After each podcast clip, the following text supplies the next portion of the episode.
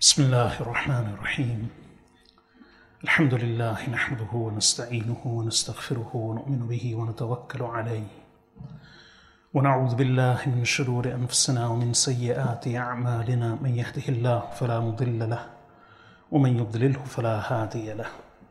ونشهد أن لا إله إلا الله وحده لا شريك له. ونشهد أن محمدا عبده ورسوله. صلى الله تعالى عليه وعلى آله وصحبه وبارك وسلم تسليما كثيرا كثيرا.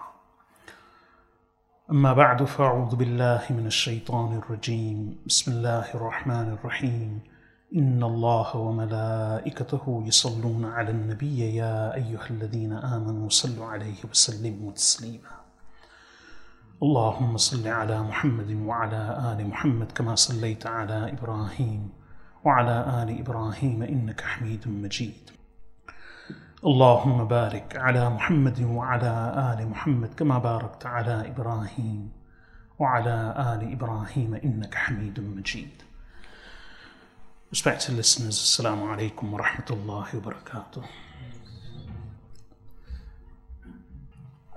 We all have an idea of success. We all wish to be successful. We want to be successful ourselves, we want our children and loved ones to succeed too.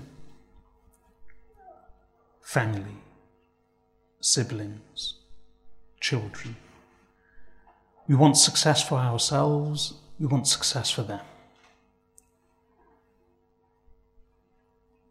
And virtually all of our efforts, beyond our immediate needs of immediate food, drink, and clothing, are all driven to attaining that success. We have different ideas of success. But who does Allah and His Rasul sallallahu alayhi wasallam designate as being a successful person? How do Allah and His Messenger sallallahu alayhi wasallam define success? Is it the same success that we think is success? Are the ones that we deem successful regarded by Allah and His Messenger as being successful? Well, the reality is no. The idea of success in the Quran and in the Hadith is very different to what's commonly perceived and believed. In fact, even more than the Hadith, even before the Hadith, the Quran actually says a lot about success. And the Quran uses two terms or two root words. One is falah and one is fawz. So, throughout the Quran, there are many verses which speak of falah, success, attainment, and also of fawz, which again means success and attainment. These two words are synonymous. They have some subtle differences, but mainly they are synonymous. So, falah means fawz, fawz means falah, falah means success, and fawz means success and attainment of what a person wishes and seeks and desires. We, we hear the word falah all the time. Five times a day in salah, in iqamah, we repeatedly hear the word falah when the mu'adhin the muqim says, حي على الفلاح حي على الصلاة حي على الصلاة and then حي على الفلاح حي على الفلاح and حي على الفلاح means rush to success so when the mu'adhin is calling us to salah he's telling us rush to success when the muqim is giving the iqamah just before the salah and saying the words Hayya ala salah, again Hayya ala falah, he's telling us rush to success. That is success. Prayer, Allah subhanahu wa ta'ala. So throughout the Quran, Allah speaks of success using both terms or words related to both terms, falah and fawz. And inshallah, I'll relate a few verses about this. But the Quran actually says a lot. Who are the successful ones? Time and time again, Allah actually says, He describes certain people and then says, These are the successful ones. أولئك هم المفلحون. مفلحون. These are the successful ones. فائزون. These are the successful ones. فاز فوزا عظيما. He has scored a great success. He has attained a great success. So time and time again, Allah speaks of success. And invariably, the success that Allah subhanahu wa ta'ala mentions is never to do with the dunya. It's always to do with good deeds, with faith, with taqwa, with purity, with chastity, with the remembrance of Allah, with the obedience of Allah, with faith, and most importantly, with the akhirah. Allah subhanahu wa ta'ala repeatedly mentions that the true success is the success of the akhirah, of the hereafter. And this is a message to be found throughout the Quran. In fact, we begin with this message. The very first word about success in the Quran comes within the first few verses of Surah Al Baqarah, where Allah subhanahu wa ta'ala says, Alif Lam Mim, ذلك الكتاب لا ريب فيه هدى للمتقين الذين يؤمنون بالغيب ويقيمون الصلاة ومما رزقناهم ينفقون والذين يؤمنون بما أنزل إليك وما أنزل من قبلك وبالآخرة هم يوقنون أولئك على هدى من ربهم وأولئك هم المفلحون Allah says Alif Lam Mim, this book, there is no doubt therein. It is a guidance for the people of taqwa. Those, and then Allah defines the people of taqwa. Those who believe in the unseen and who establish salah and who give zakah. And they do believe with conviction in the hereafter. Further, Allah says, they believe in that which has been revealed to the Prophet Muhammad sallallahu alaihi wasallam and that was re- that in that which was revealed before the Prophet sallallahu alaihi wasallam. And they do believe with conviction in the hereafter. أولئك على هدى من ربهم. These are a people who are on guidance from their Lord. وأولئك هم المفلحون. And these are the ones who are successful. As far as success is concerned, Allah does not consider, and nor did the Prophet ﷺ consider wealth fame, power, influence, popularity, worldly recognition, worldly achievements, worldly qualifications as being success. None of these things are considered success by Allah. None whatsoever. Not even money, fame, prestige, recognition, academic qualifications, achievements, wealth, influence, power, popularity, the normal markers of success, as far as the dunya is concerned, the world is concerned, not one of them is regarded as a mark of success by Allah and His Rasul. Completely different. In the very beginning of the Quran, these are the markers of success. And they are taqwa, hudan lil muttaqeen. الذين يؤمنون بالغيب belief in the unseen salah ويقيمون الصلاة they give zakah of that which we have bestowed upon them they do spend meaning optional additional charity and sadaqah believe in the articles of faith in the revelation that was given to the prophet sallallahu alaihi wasallam i.e. the quran So this is different to what came before. Before Allah subhanahu wa ta'ala speaks of believing in the unseen, which covers everything. And then specifically believing in the Quran, the revelation, believing in the scriptures of before. Again, Allah speaks of conviction about life after death and the second life. These are the markers of success. Iman, taqwa, salah, zakah, sadaqah. And then Allah says, وَأُولَٰئِكَ هُمُ الْمُفْلِحُونَ And these are the successful ones. And this is repeated in a number of verses. Iman is the first marker of success. Allah does not recognize any of the success of the dunya. The second one is, after Iman, obedience of Allah and obedience of the noble messenger sallallahu alaihi.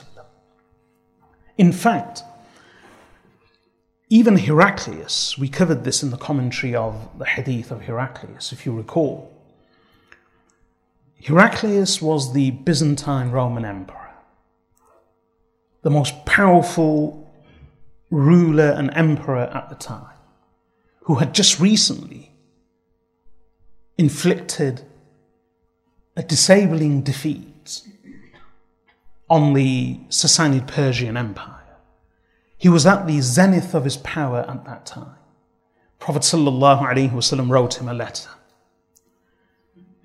And when he received the letter, Heraclius, being the Roman emperor, the, their spiritual leader, the leader of the church, the leader of the faith, the leader of the empire, the leader of both the spiritual and the temporal realm, with his vast battle hardened armies,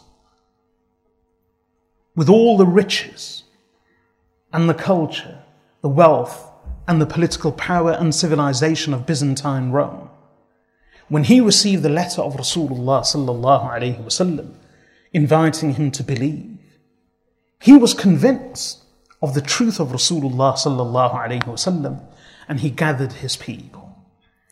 And what did he say to them?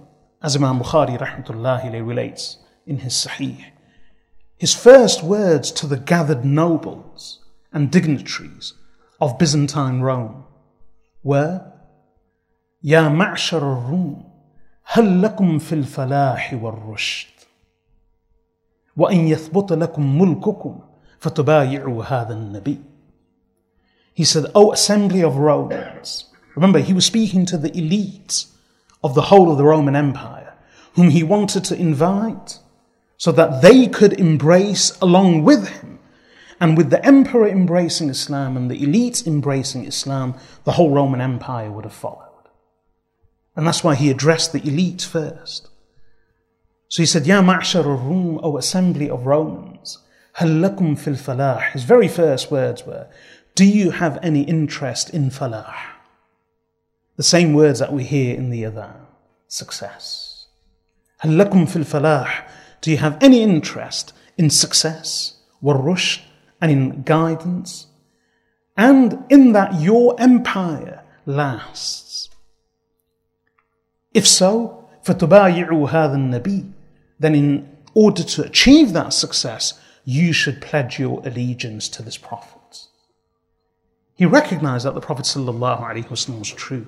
Unfortunately, since the elite rebelled and they refused to believe and embrace Islam and accept the Prophet ﷺ, sadly and tragically, Heraclius, Heraclius was over, overcome by the love of power and wealth and the dunya.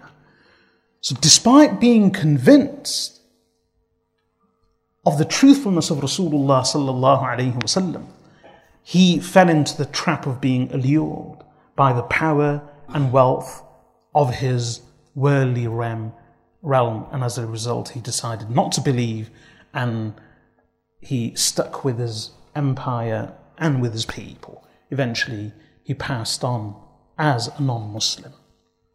So he refused to believe in the Prophet sallallahu alaihi wasallam. But tellingly, these are the words he used. Fil falah wal rushd. that do you have any interest in falah, in success?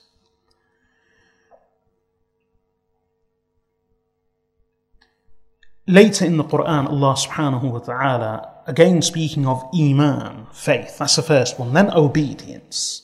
There can be no success without the obedience of Allah and His noble Messenger sallallahu alayhi wasallam.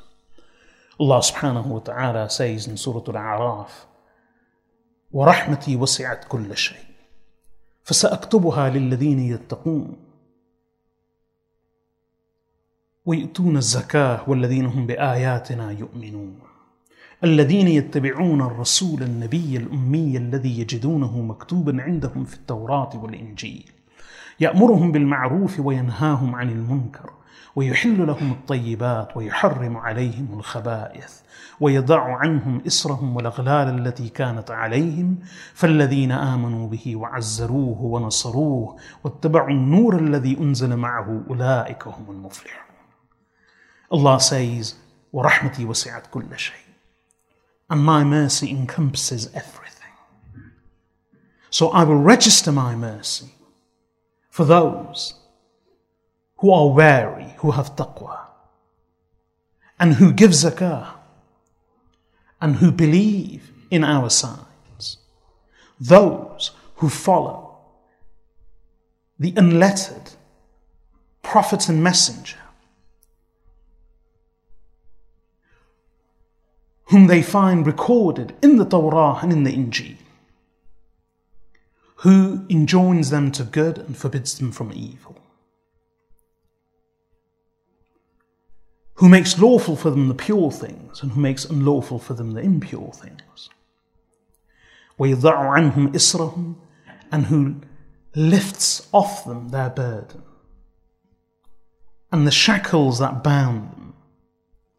فَالَّذِينَ آمَنُوا بِهِ So those who have believed in him, وَعَزَّرُوهُ and who have supported him, ونصروه and who have assisted him واتبعوا النور الذي أنزل معه and who have followed that nur, that light that was revealed with him أولئك هم المفلحون these are the ones who are successful again Allah subhanahu wa ta'ala mentions all of these qualities so who are the people of success who are the successful ones not the rich the powerful the wealthy the famous the glamorous the influential. None of these. The successful ones are those who have taqwa, who give zakah, who believe in Allah's signs, who follow the noble Messenger sallallahu alaihi wasallam, obedience and following. Those who have believed in him, those who support him, those who assist him, and those who follow that light, that nur which Allah revealed with the Prophet ﷺ, anyone who possesses these characteristics and qualities is the one whom Allah regards as being successful. Obedience of Allah, faith in Allah, obedience of Allah, faith in Allah, obedience of the Messenger ﷺ, and belief in him. Again, in another verse, Allah subhanahu wa ta'ala says in Surah An-Nur, إنما كان قول المؤمنين إذا دعوا إلى الله ورسوله ليحكم بينهم أن يقولوا سمعنا وأطعنا وأولئك هم المفلحون. ومن يطع الله ورسوله ويخشى الله ويتقه فأولئك هم الفائزون. subhanahu wa ta'ala says Whenever the believers are called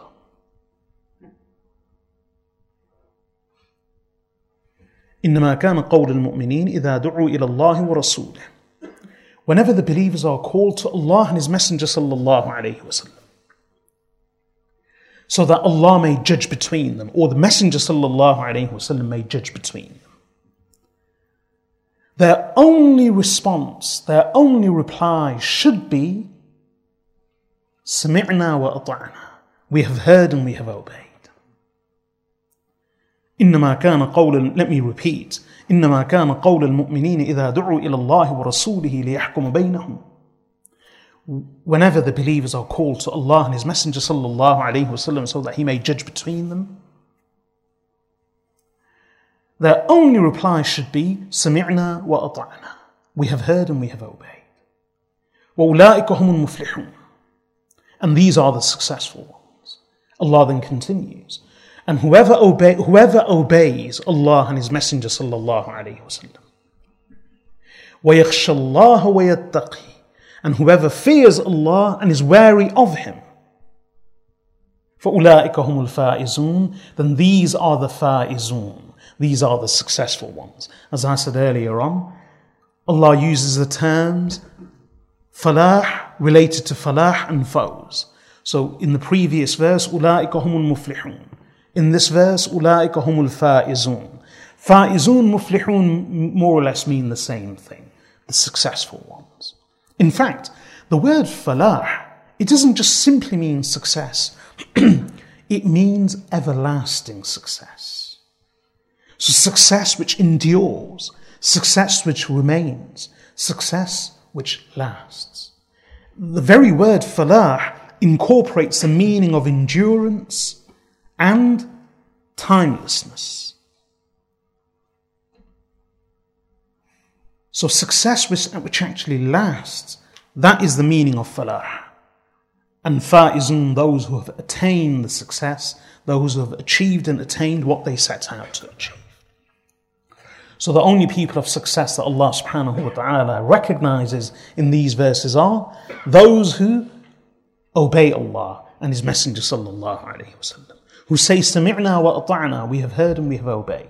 And who follow and obey Allah and His Messenger sallallahu alayhi wasallam, وَيَخْشَى اللَّهَ وَيَتَّقِي Who fear Allah, وَيَتَّقِي and who are wary of Allah. Wary of Allah meaning who have taqwa in relation to Allah subhanahu wa ta'ala, which means guarding oneself from the disobedience of Allah. That's taqwa. Again in Surah Al-Hadid, Allah subhanahu wa ta'ala says, يا أيها الذين sorry in سورة الأحزاب يا أيها الذين آمنوا اتقوا الله وقولوا قولا سديدا يصلح لكم أعمالكم ويغفر لكم ذنوبكم ومن يطع الله ورسوله فقد فاز فوزا عظيما Allah says, O believers, be wary of Allah and say a straight word, an upright word. Allah will make good and pious your deeds and forgive you your sins. And whoever obeys Allah and His Messenger sallallahu alaihi wasallam, فَقَدْ فَازَ فَوْزًا عَظِيمًا Then indeed he has attained a great success, a tremendous success. Again, Allah subhanahu wa ta'ala marks success, success as being, as belonging to that person who has taqwa, who speaks rightly, who speaks good, who has good deeds, and most importantly, who obeys Allah and who obeys His Messenger. Belief in Allah, following the Messenger of Allah, obeying the Messenger of Allah, these are the primary markers of success. Without these primary markers, there can be no other success. Iman, obedience. And this is exactly what the Sahaba anhum did. Theirs was the supreme example of belief and obedience. To the extent that if it meant that they differed, even from their loved ones, then so be it.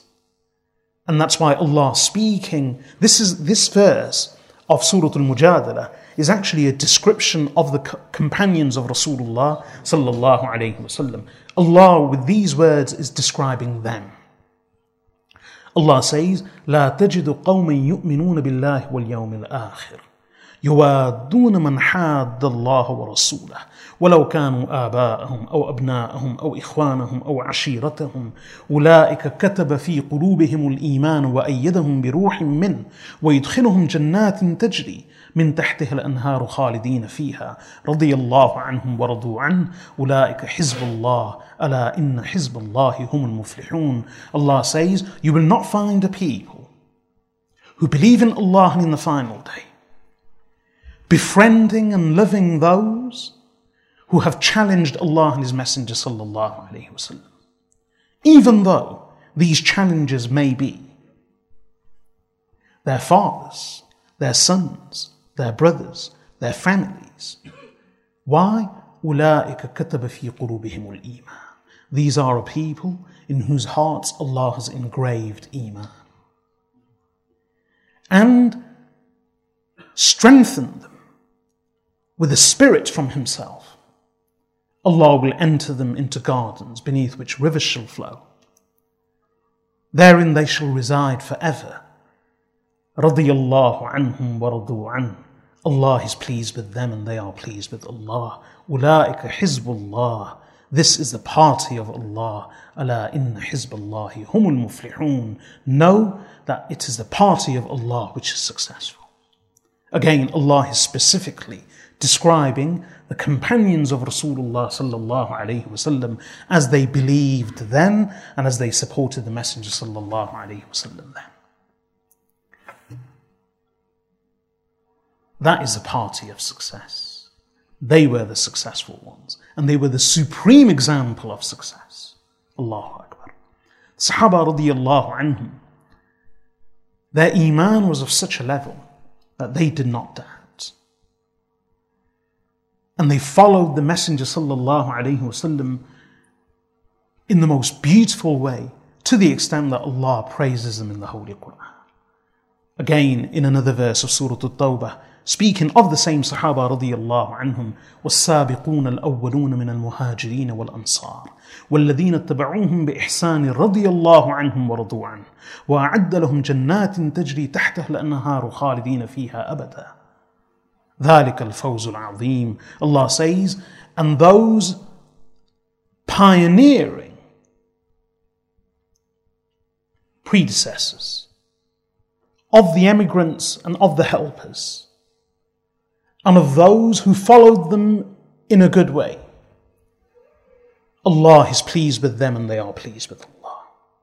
And Allah has prepared for them gardens beneath which rivers shall flow. Therein they shall reside forever. ذَلِكَ الْفَوْزُ الْعَظِيمُ Allah again says, This is the great success, the fawz. This is the great attainment. This is the great achievement. Allah subhanahu wa ta'ala marked and recognized the noble companions of Rasulullah sallallahu alaihi wasallam as being the successful ones, the people of success, the party of success. And they set, their exa- they set the example of belief, of obedience of the Messenger sallallahu alaihi wasallam.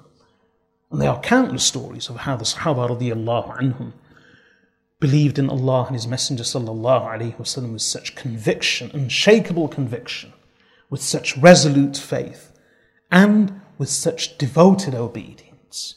And Allah made them an example for those who came after them to follow. So success is in Iman, in belief, in the obedience of Allah and His Messenger sallallahu and in following in the footsteps of the Sahaba radiallahu anhum, the, the noble companions. Furthermore, success is only in doing good.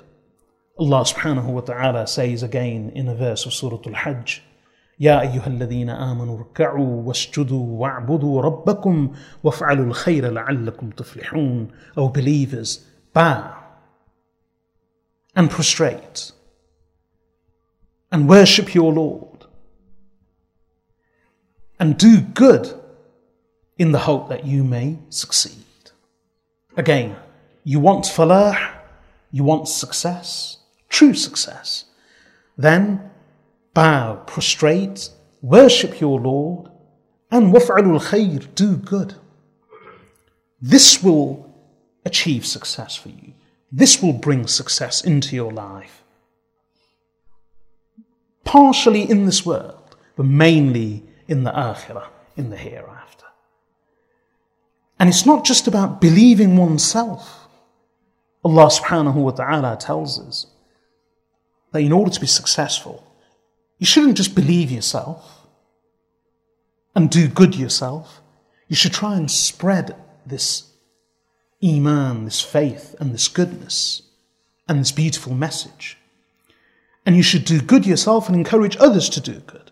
You should abstain from evil yourself and encourage others from to abstain from evil. You should dissuade and discourage others from evil. Da'wah, enjoining the good, forbidding the evil, inviting others, encouraging others, motivating others, preaching to others, teaching others. This is also part of that good which Allah subhanahu wa ta'ala says must be done in order to achieve success. In fact, Allah says it explicitly that in a verse that those Allah says وَلْتَكُمْ مِنْكُمْ أُمَّةٌ يَدْعُونَ إِلَى الْخَيْرِ ويأمرون بالمعروف وينهون عن المنكر وأولئك هم المفلحون Allah says let there be from amongst you a group who invite to good who enjoin the good who forbid the evil and these are the successful ones you want to be successful become a da'i invite others you want to be successful enjoin the good forbid the evil which is very difficult to do we wish to remain personal and private. We wish never to disturb or disrupt. We love not to create any ripples or tremors. We wish never to draw attention to ourselves. But this was always the duty of the Prophets. All of the Prophets of Allah invited enjoined the good, forbade evil, encouraged, discouraged where discouragement was required. All of the prophets of Allah did this. And Allah subhanahu wa ta'ala says, We think we will be successful if we avoid all of this. Allah subhanahu wa ta'ala says, Do this and you will be successful. وَلْتَكُمْ مِنْكُمْ أُمَّةٍ يَدْعُونَ إِلَى الْخَيْرِ And let there be a group of you that invites the good, وَيَأْمُرُونَ بِالْمَعْرُوفِ and enjoins the good, وينهون عن المنكر and who forbid the evil وأولئك هم المفلحون Allah says and these are the successful ones so do good not just yourselves believe but not just yourselves obey Allah but not just yourselves encourage others and motivate others and invite others to do the same therein lies success and then of course, in doing good, there are so many things Allah has already mentioned in these verses salah and zakah and da'wah and enjoining the good and forbidding the evil. But let me say a few words about zakah and more importantly, over and above obligatory zakah, about sadaqah, about optional voluntary charity.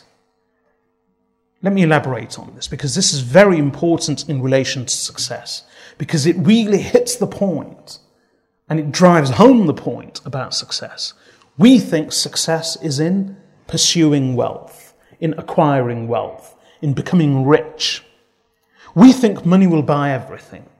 We think money will buy power, love, influence, recognition, peace, joy, happiness tranquility, serenity. Money cannot necessarily buy these things. We use money as a currency, and we use other things as a currency in order to achieve and attain other things. This is how we regard success. And especially when it comes to money, we think success is in wealth. We normally say he's successful simply to refer to someone who's become rich, who's become wealthy. Someone does well in business, he's successful. Someone becomes rich, he's successful.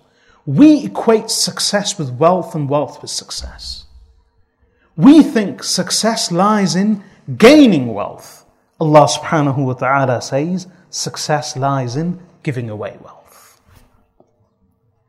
We think success is acquiring wealth. Allah subhanahu wa ta'ala says success is in distributing wealth. We believe that success is in gathering and collecting and hoarding wealth. Allah subhanahu wa ta'ala says success is in giving away wealth. Get rid of it. And that's why Allah subhanahu wa ta'ala says in a verse of Surah Al-Rum, فآت ذا القربى حقه والمسكين وابن السبيل ذلك خير للذين يريدون وجه الله وأولئك هم المفلحون Allah says, so give the relative his due, and the poor, and the traveler. And remember, this is over and above zakah. Zakah is obligatory. But Allah subhanahu wa ta'ala has told us that zakah is the bare minimum that you should give. The bare minimum. And over and above zakah, you should give as much wealth as possible. To whom? All kinds of categories.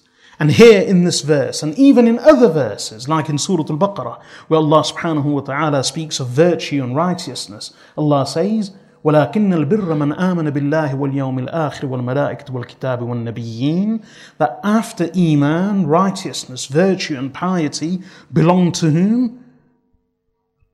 One who believes and then the one who gives to the relatives.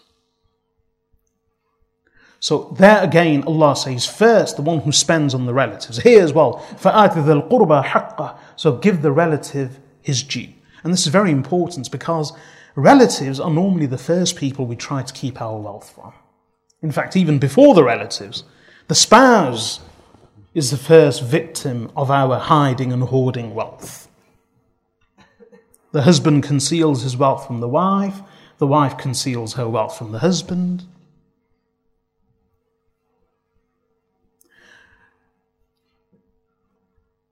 And then siblings, nephews, nieces. In fact, sadly, children conceal their wealth from their parents. And sometimes parents conceal their wealth from their children. So, if this is the case with brothers, sisters, with spouses, husbands, and wives, then what of the distant relatives? But Allah subhanahu wa ta'ala says it is taqwa, it is virtue, it is piety, and it is a mark of success that you spend first of all, over and above the obligatory zakah, before anyone else, you spend on your relatives.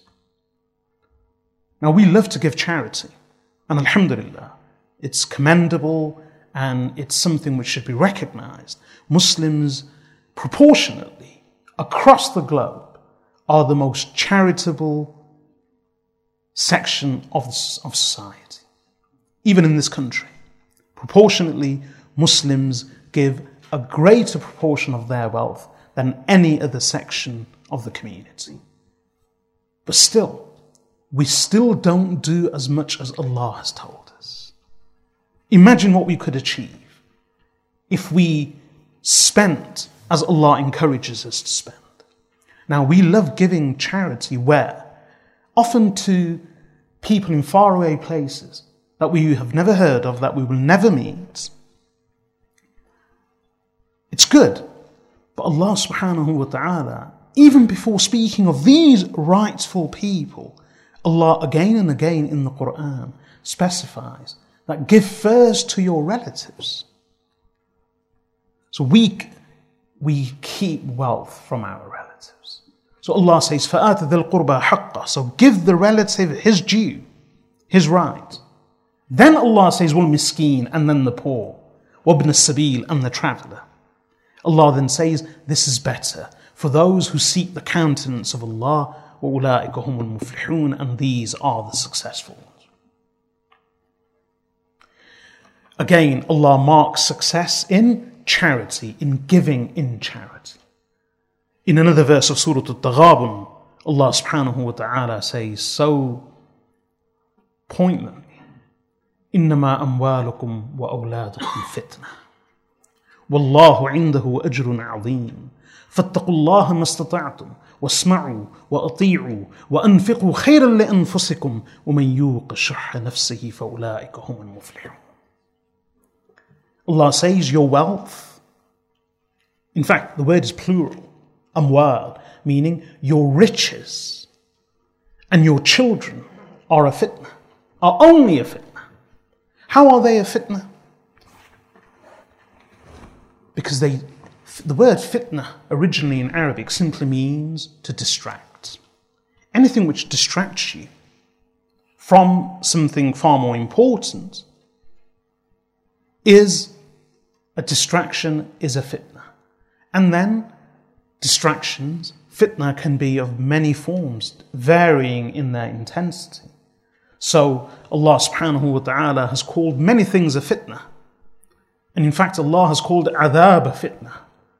So the most severe is actually the adhab and the punishment of Allah subhanahu wa ta'ala, which is Allah has, Allah has termed fitna. وَاتَّقُوا فِتْنَةً لَا تُصِيبَنَّ الَّذِينَ ظَلَمُوا مِنْكُمْ خَاصَّةً And fear a fitna, which will not only afflict the guilty amongst you. And the word fitna in that verse refers to adhab, meaning the punishment of Allah. So fitna means a distraction. So Allah calls children a fitna if they distract you from Allah subhanahu wa ta'ala. Allah calls riches and wealth a fitna. And indeed, they are a fitna. Wealth is a fitna. It distracts a person from Allah subhanahu wa ta'ala. That's why Allah says in Surah Al-Munafiqun, يا أيها الذين آمنوا لا تلهكم أموالكم ولا أولادكم عن ذكر الله ومن يفعل ذلك فأولئك هم الخاسرون O believers, do not let your riches and your children distract you from the remembrance of Allah. And whoever is guilty of this, these are the ones who are losers. This is the first verse where the word loser has come in in our discussion. So think of it. Whom do we regard as being successful? And who do we regard as being a loser? To us, a successful person is a rich person, and a loser is one who's destitute and penniless who hasn't got anything to their name. And the roles are completely reversed. With Allah subhanahu wa ta'ala, those whom we consider losers are the successful ones. And the ones that we consider successful are the losers in the sight of Allah. And He says it clearly. These are the losers. Those who are distracted by their wealth, by their riches. So Allah says in, in Surah Al-Taghabun, إِنَّمَا أَمْوَالُكُمْ وَأَوْلَادُكُمْ فِتْنَةً Your riches and your children are a fitna, meaning they are a distraction. And Allah, with Him is the great reward. Therefore be wary of Allah as much as you can. وَاسْمَعُوا And hear and listen to Allah. وَأَطِيعُوا And obey. And do good for yourself and spend وأنفقوا خيرا لأنفسكم and spend this is good for you and then Allah says ومن يوق شح نفسه and spend good for yourselves and whoever is protected from the greed of his soul then these are the ones who are successful فأولئك هم المفلحون again that word and this is very telling. A person cannot be successful without getting rid of greed in one's heart. Greed is a destructive disease. It truly is. Abdurrahman ibn Auf radiallahu anh was performing tawaf around the Kaaba. One, one of the tabi'een says that I was once performing tawaf around the Kaaba. And I heard someone constantly repeating one dua.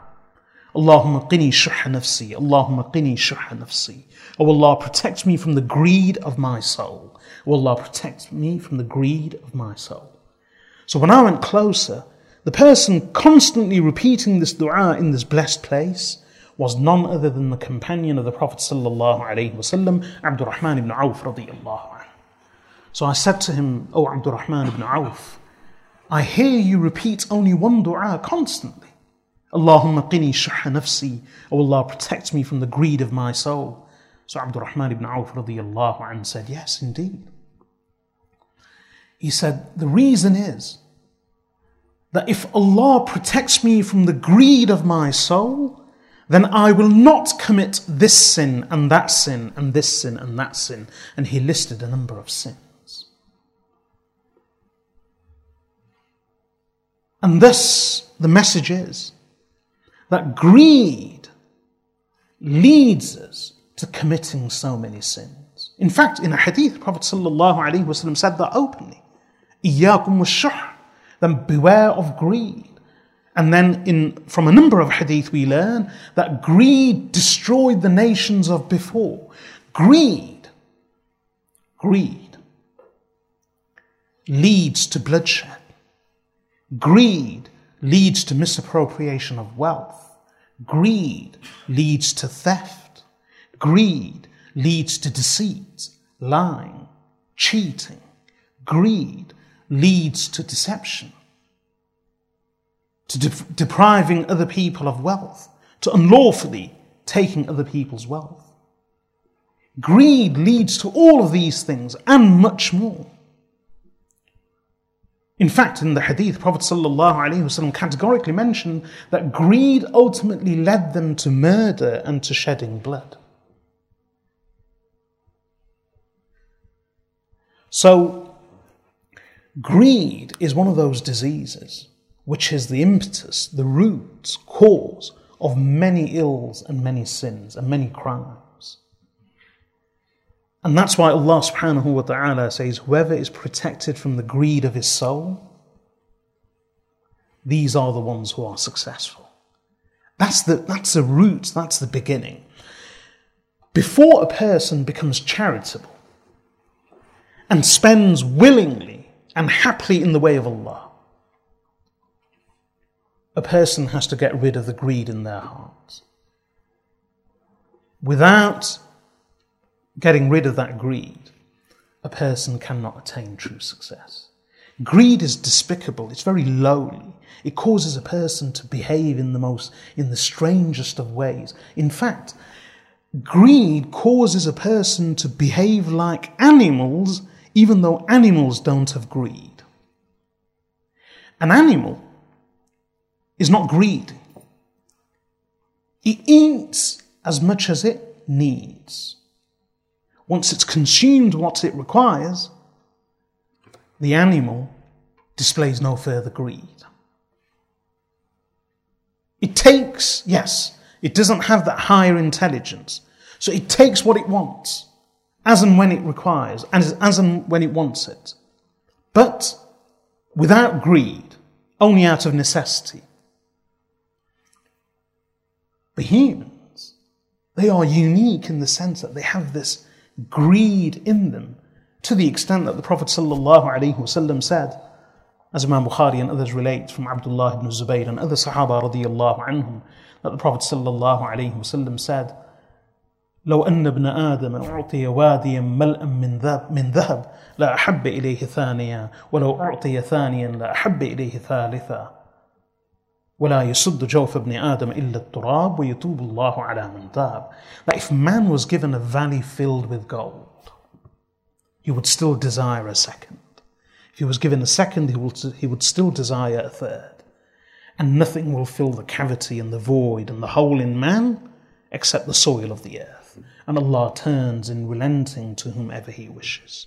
This hadith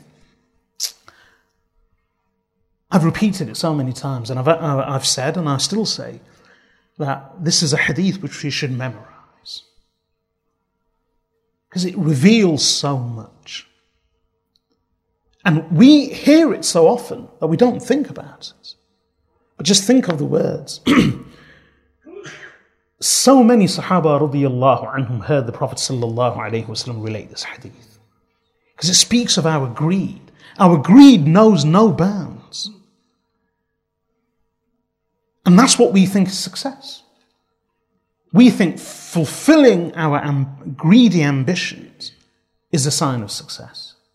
Our greed knows no bounds. And when we, we think, the Prophet ﷺ simply said, if man was given a valley full of gold.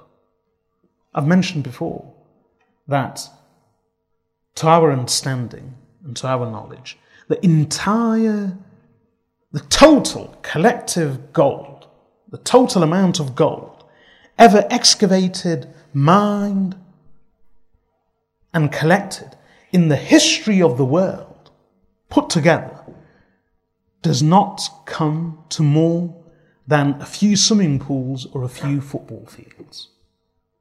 The volume. The volume of, I think, two or four swimming pools and the same, or the space and the area of again, two or four football fields.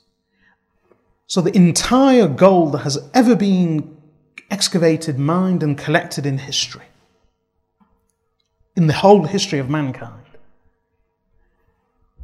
will not fill more than four swimming pools or four football fields. And if you were to put a value to that, we're talking about trillions, trillions of pounds worth of gold. The total amount of gold that has been excavated, mined, and collected in the history of mankind. And that's not more than two or four swimming pools or two or four football fields. In contrast to that, the Prophet ﷺ says, if man was given a valley full of gold, how many football fields, how many swimming pools could fill one valley? We're talking about hundreds of trillions of pounds, maybe an immeasurable, innumerable amount of gold. If, if one person, forget the whole of mankind, if one person was given a whole valley of gold, Rasulullah sallallahu alayhi wasallam, as-sadiq al-masduq, the truthful one whose truthfulness has been attested to by Allah says, if man was given a whole valley of gold, his greed is such that he will still want a second valley. He still won't be happy. And if he is given a second valley, his greed is such that he will still want a third valley. And then the Prophet ﷺ stopped. Why? Because he said, this cavity, this void in man, which he seeks to fill with gold and wealth and riches, he says nothing can fill that void except the soil of the earth. Only the dust of the earth will fill that void. So, we should truly memorize this hadith of Rasulullah sallallahu alayhi wasallam. And another one, three hadith about wealth. The hadith of Abdullah ibn Zubayr, in fact related by many Sahaba radiyallahu anhu, related by Imam Bukhari. The famous hadith of Abdullah ibn Shikhir radiyallahu anhu, related by Imam Muslim in his Sahih, about Salhakum al-Takathur. And the hadith of Abu Hurairah radiyallahu anhu, similar to the hadith of Abdullah ibn Shikhir, again in Sahih Muslim related to Al-Hakum al-Takathur. I've mentioned both of them in the tafsir and commentary of Surah Al-Takathur. I won't repeat them. In fact, this is what we do. We spend our entire lives, Al-Hakum Al-Takathur, one-upmanship and competing with one another has distracted you and will continue to distract you till you go to your graves in our pursuit of success. And our idea of success is degrees, qualifications, wealth. Now, I'm not frowning on any of these things. All of them are important. Food is important, drink is important, clothing and shelter are important, education is important, both worldly, religious, and secular. Degrees are important. A job is vital. Careers are important. None of these things, I do not detract from any of them. But they are all necessities. They are not necessarily the markers of success in themselves. And we've reduced the markers of success to these simple things.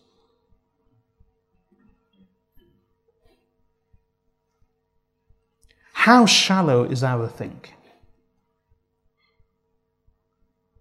Prophet sallallahu alaihi wasallam says in a hadith. He told the Sahaba radiyallahu anhum that which one of you wouldn't want to go to Aqiq, the valley of Aqiq, or to Buthan in Medina. These were two places, the valley of Aqiq and Buthan, where camels used to graze. So, which one of you wouldn't want to go to the valley of Aqiq or to Buthan and without committing any crime, any theft, any wrongdoing, without hurting or offending anyone, without breaking any ties?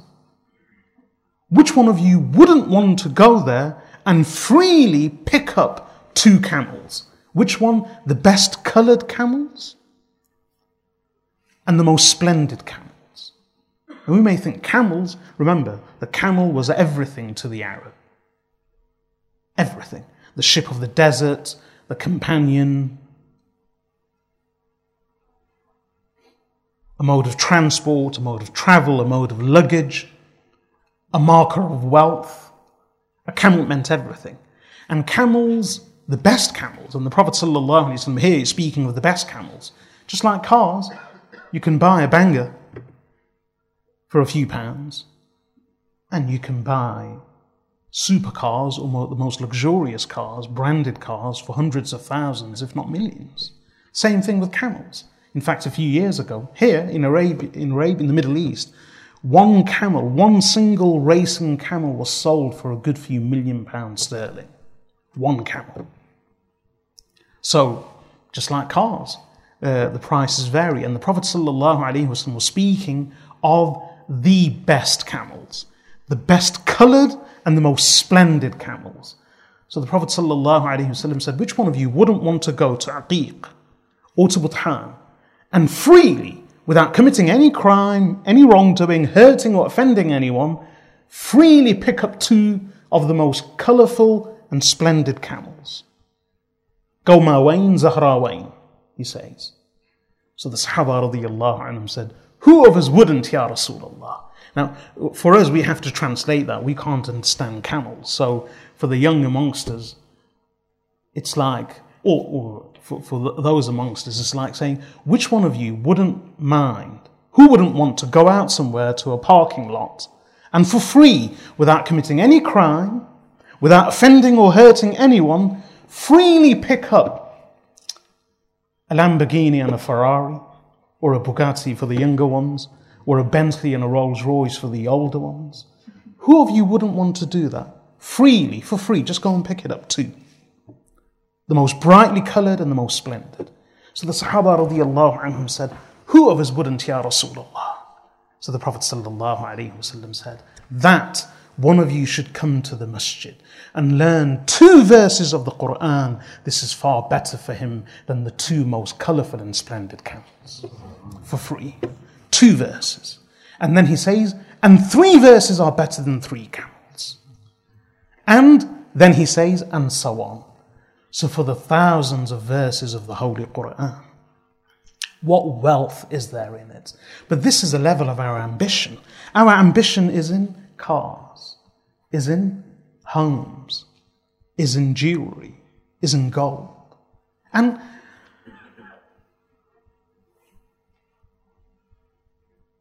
in so many other things. These are the markers of success as far as we are concerned.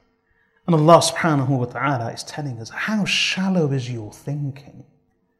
In the hadith of Abdullah ibn Mas'ud radiallahu anhu and others, he says, There is no envy except in two people, meaning you should never be envious except of two people. We envy others.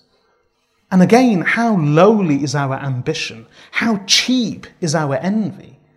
We harm ourselves and we cause pain to ourselves because someone's got a bigger garden than us.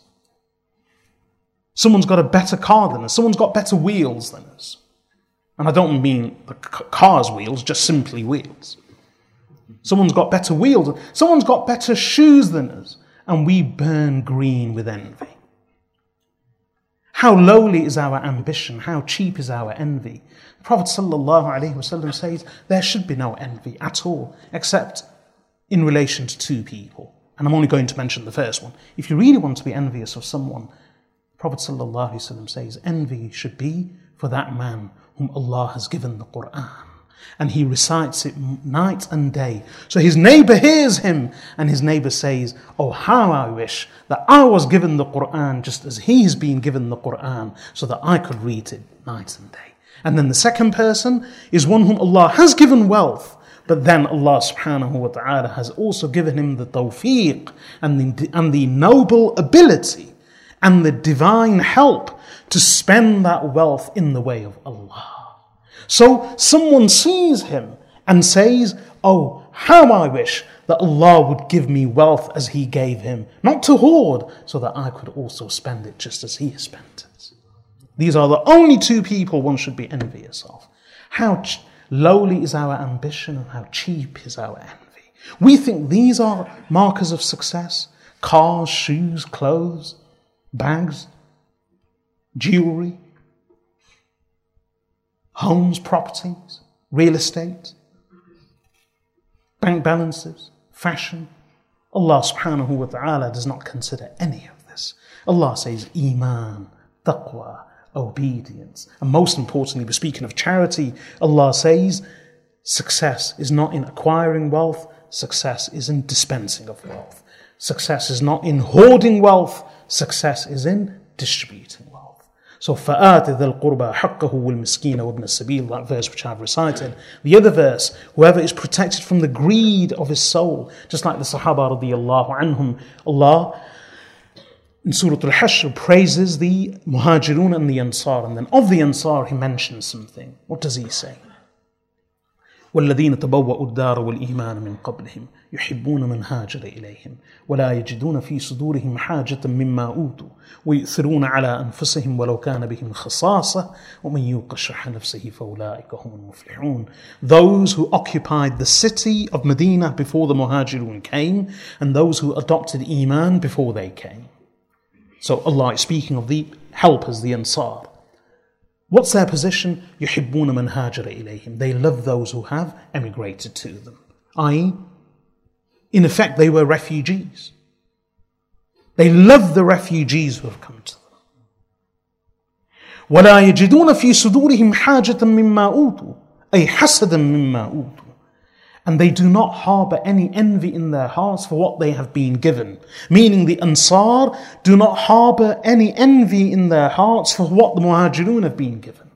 And that's very telling because the Muhajirun, they were, they left Mecca, they came to Medina, many of them penniless. So the Ansar Sahaba radiallahu anhum, they said to them, we will give you our wealth. Can you imagine how clean their hearts were? Today, we fight and we go to a judge. Why? So that the judge, the claimant says, This wealth is mine. And the defendant says, No, this wealth is mine. So the judge has to decide and says, No, you can't have it. He has to keep it. Or you can't have it, it belongs to him, you have to give it to him. Subhanallah. We go to judges so that we keep our wealth and we steal wealth from each other. But the Sahaba radiallahu anhum, they went to the Prophet sallallahu alayhi wasallam, amazingly. And they said to him, Ya Rasulullah, the Ansar, they said, Our brothers from the Muhajirun, speak to them, will you? Why? Because we want to give them half of our wealth, but they're not accepting. So the Muhajirun were saying, No, Ya Rasulullah, we don't want their wealth. The Sahaba, the Ansar were giving their wealth, and the Muhajirun were refusing, so the Ansar went to complain to the Prophet. Said, Ya Rasulullah, will you speak to them? They're refusing to take our wealth. Eventually, they came to an agreement, various agreements, like the Muhajirun would work in the fields of the Ansar without taking their wealth and they'd share the crops and the produce. So that's how clean hearted the Sahaba anhum were. And despite the fact that the Muhajirun came penniless, the Ansar Sahaba radiallahu anhum spent on them, spent, spent, spent. They gave them homes, they gave them wealth, they gave, they helped them with their businesses. They did everything for them. They sheltered them. They protected them. They did everything for them. And yet, in almost everything, the Muhajirun were given privilege and preference. The Muhajirun were the ones who stood with, with the Messenger wasallam in salah. In any gathering, the Muhajirun sat at the front. Whenever anything happened, the Prophet ﷺ would call the Muhajirun first. Allah mentions the Muhajirun before anyone else in the entire Quran. Allah mentions the Muhajirun first and then the Ansar. So in everything, the Ansar saw that we have spent on them, we have sheltered them, we have accommodated them, we have helped them, we have received them, we have embraced them. We've done everything for them, but we are always second. In the Quran, we are second. With the Messenger of Allah, we are second. In privileges, we are second. In choices, we are second. And the Muhajirun are always first. Despite that, Allah testifies that their hearts were so clean وَلَا يَجِدُونَ فِي صُدُورِهِمْ حَاجَةً مِمَّا أُوتُوا that the Ansar bore no ill will, they harbored no resentment, no envy whatsoever at the preference and the privilege that the Muhajirun had been given. In fact, they went further. Allah says, وَيُؤْثِرُونَ عَلَىٰ أَنفُسِهِمْ وَلَوْ كَانَ بِهِمْ خَصَاصَةً Even if they are suffering from need themselves, they give privilege to others. And then Allah says, وَمَن يُوقَ شُحَّ نَفْسِهِ فَأُولَٰئِكَ هُمُ الْمُفْلِحُونَ And whoever is protected from the greed of his soul, then these are the successful ones. Sadaqah, spending in the way of Allah, getting rid of one's greed, is one of the primary requirements and one of the prerequisites for attaining success in Islam. Charity, success is in giving, not in hoard. Furthermore, Allah, Allah uh, spoke about charity in relation to doing good, that we must do good, all good, but charity are elaborated on. And then, apart from doing good, in order to be successful, there's one more thing. We have to avoid the disobedience of Allah. Allah subhanahu wa ta'ala reminds us again and again that true success lies in not disobeying Allah. Throughout the Quran, Allah says, إِنَّهُ لَا يُفْلِحُ الظَّالِمُونَ Indeed, the sinful are not successful. إِنَّهُ لَا يُفْلِحُ الْمُجْرِمُونَ Indeed, the criminal are not successful. Prophet Yusuf alayhi salam was invited to sin.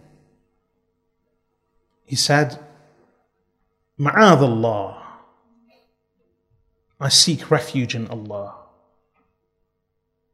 Indeed, Allah has honored my station. I will not sin. إِنَّهُ لَا يُفْلِحُ الظَّالِمُونَ Indeed, the sinful are not successful. The sinful are never successful. يا أيها الذين آمنوا in Surah Al-Ma'idah Allah says يا أيها الذين آمنوا إنما الخمر والميسر والأنصاب والأزلام رجس من عمل الشيطان فاجتنبوه لعلكم تفلحون O believers indeed alcohol wine and gambling and the altars of sacrifice, and the arrows of divination. All of these are impurities from the works of shaitan. فَاجْتَنِبُوهُ So abstain from them, لَعَلَّكُمْ تُفْلِحُونَ In the hope that you may succeed. One can never attain true success without avoiding the sins of Allah, without avoiding the prohibitions of Allah. One cannot be successful whilst being sinful. Again, it's total reversal of roles.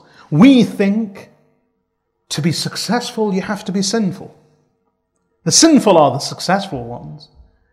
And the pious, those who do not commit sins, they are boring, backward, unworldly, unaware, unassuming unappealing. SubhanAllah. So we think the successful ones are the sinful ones, the sinful ones are the successful ones. Allah tells us you can never be successful whilst being sinful. The sinful are never successful. Allah says it, the prophets of Allah said it. The sinful can never be successful. No matter how copious, how numerous, how prevalent, how widespread, how prolific that sin may be. Again in Surah Al-Ma'idah, Allah subhanahu wa ta'ala says, قل لا يستوي الخبيث والطيب ولو أعجبك كثرة الخبيث فاتقوا الله يا أولي الألباب لعلكم تفلحون Say, the pure and the impure will never be equal, even though the amount and the excess of impurity astounds you and shocks you, or even pleases you. So Allah says, فَاتَّقُوا اللَّهِ يَا أُولِي الْأَلْبَابِ O ones of intelligence, be wary of Allah لَعَلَّكُمْ تُفْلِحُونَ in the hope that you may be successful. Again, this leads us to something else. There can be no success without taqwa. Taqwa of Allah subhanahu wa ta'ala. And what's taqwa? Taqwa doesn't just mean the fear of Allah. Taqwa means guarding oneself from the disobedience of Allah. How? By guarding, by guarding oneself from the disobedience of Allah, by guarding one's limbs, one's eyes, one's ears, one's senses, everything. Guarding, protecting oneself from the disobedience of Allah, being wary and cautious of Allah subhanahu wa ta'ala. That's the meaning of taqwa. So Allah says, if you possess intelligence, be wary of Allah, have taqwa in the hope that you may succeed. There can be no success without the taqwa of Allah subhanahu wa ta'ala. Again, time and time again, we heard that verse earlier from Surah An-Nur. إنما كان قول المؤمنين إذا دعوا إلى الله ورسوله ليحكم بينهم أن يقولوا سمعنا وأطعنا وأولئك هم المفلحون ومن يطع الله ورسوله ويخشى الله ويتقي فأولئك هم الفائزون. Allah says, and whoever obeys Allah and His Messenger صلى الله عليه وسلم ويخشى الله and who fears Allah ويتقي and who is wary and cautious of Allah فأولئك هم الفائزون then these are the ones who are successful. There can be no success without taqwa. There can be no true success without taqwa. Again, many of the verses speak of the taqwa of Allah subhanahu wa ta'ala. And taqwa is a relationship with Allah. And without building and establishing that relationship with Allah Azza wa Jal, there can be no taqwa. And taqwa means guarding oneself from the disobedience of Allah and that means internally and externally. So, self purification, self reform, nurturing oneself to do good. Without tazkiyah, there can be no success. In fact, true success is very difficult to achieve. In Surah Al-A'la, what does Allah subhanahu wa ta'ala say? قَدْ أَفْلَحَ مَنْ تَزَكَّى وَذَكَرَ اسْمَ رَبِّهِ فَصَلَّى بل تؤثرون الحياة الدنيا والآخرة خير وأبقى إن هذا لفي الصحف الأولى صحف إبراهيم وموسى Allah says, indeed successful is he. Successful is he. Who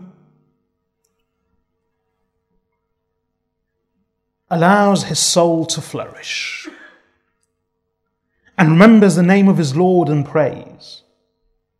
Then Allah tells us what we are doing wrong. Nay, you give preference to the worldly life over the life of the hereafter. Even though the life of the hereafter is far better and everlasting.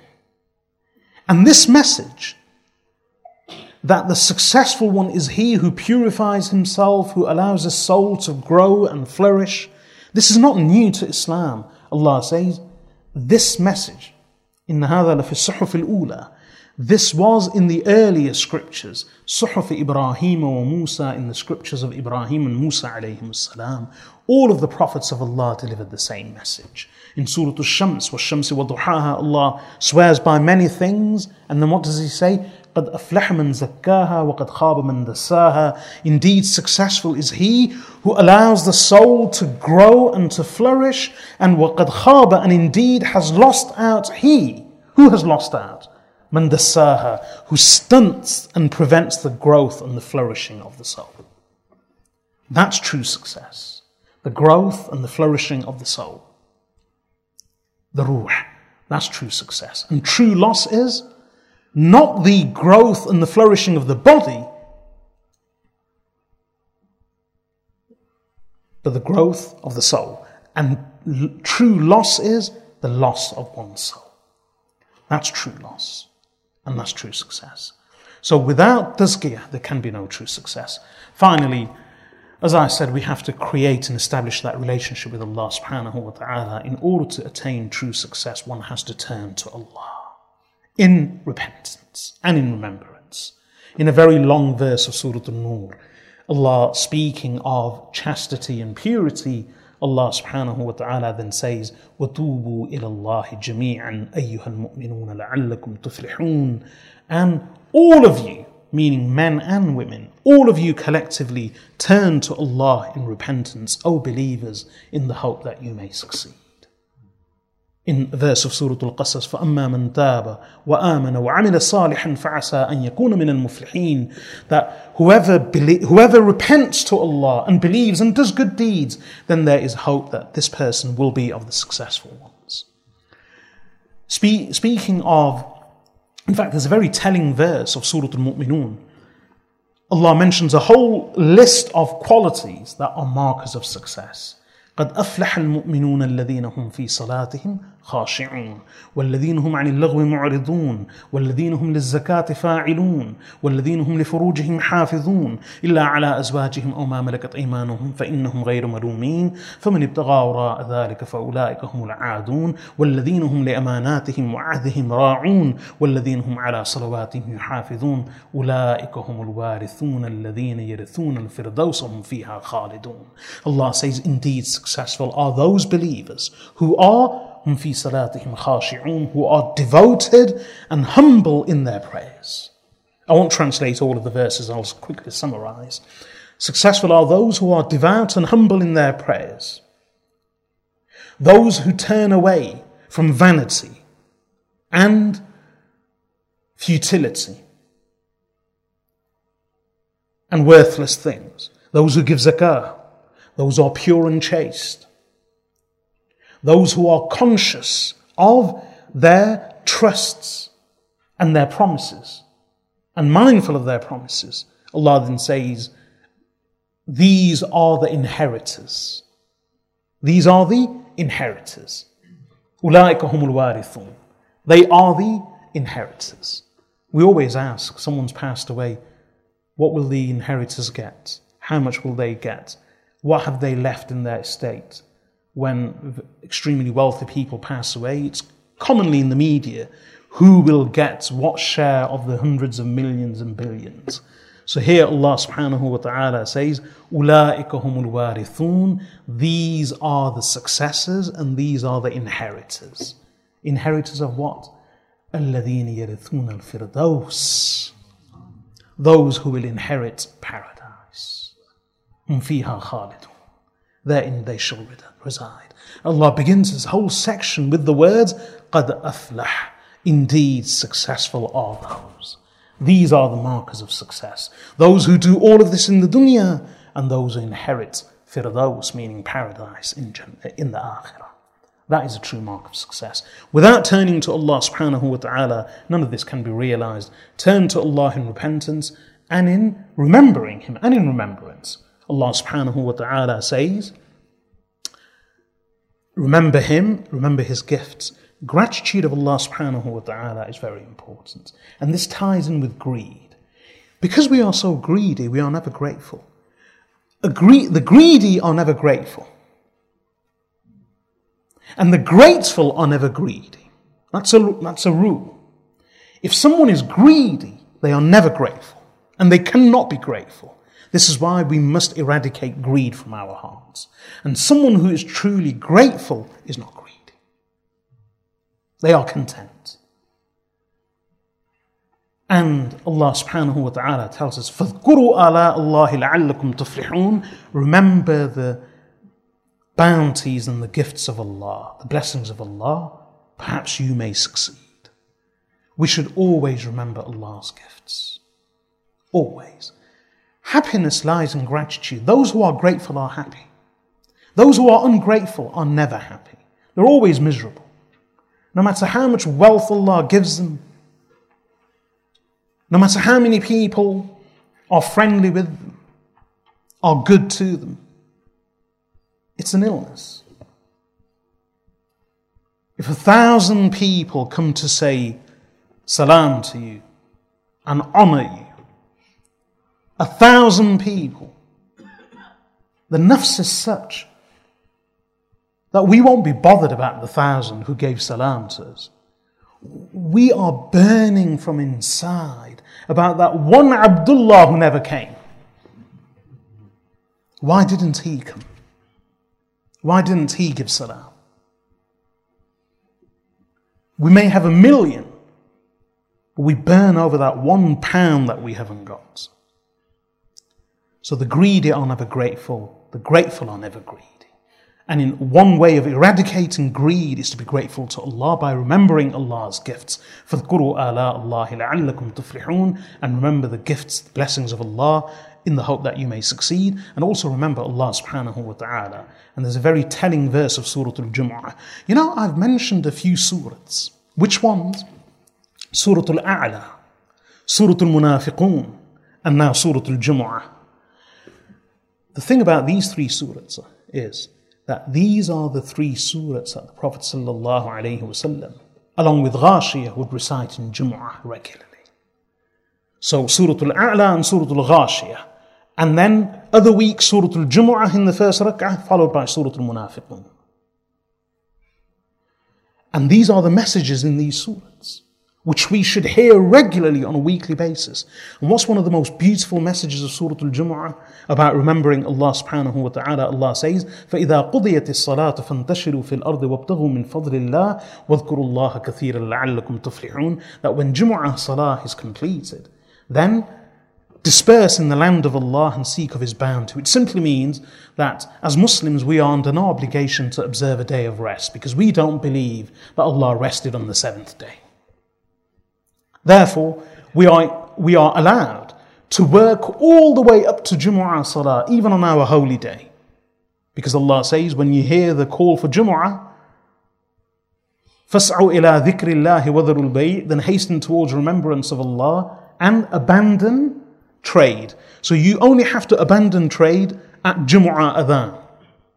So you can trade all morning, work, earn, fine. And then after Jumu'ah, Allah says you still don't have to rest. فإذا قضيت الصلاة when salah has ended فانتشروا في الأرض disperse in the land of Allah وابتغوا من فضل الله and seek for the bounty of Allah. So go and earn wealth. But not because therein lies success. Allah then says immediately thereafter, but don't forget your duty. وَاذْكُرُوا اللَّهَ كَثِيرًا لَعَلَّكُمْ تُفْلِحُونَ And remember Allah excessively in the hope that you may succeed. So Allah tells us again, success. Yes, go out and earn before Jumu'ah. Go out and earn after Jumu'ah. You are earning the bounty and the sustenance of Allah. But therein is not success. Success is only in the remembrance of Allah. And remember Allah excessively in the hope that you may succeed. I'll end with finally saying that all of this is to do with the dunya, leading us to the akhirah and that is the true success. It's the akhirah which is a true success.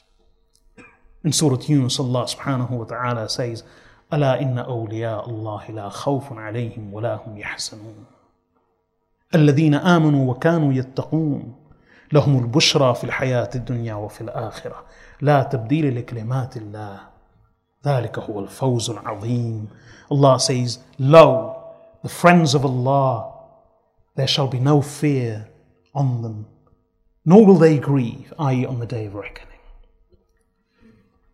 Who are they? Those who believed, وَكَانُوا يَتَّقُونَ and those who had taqwa.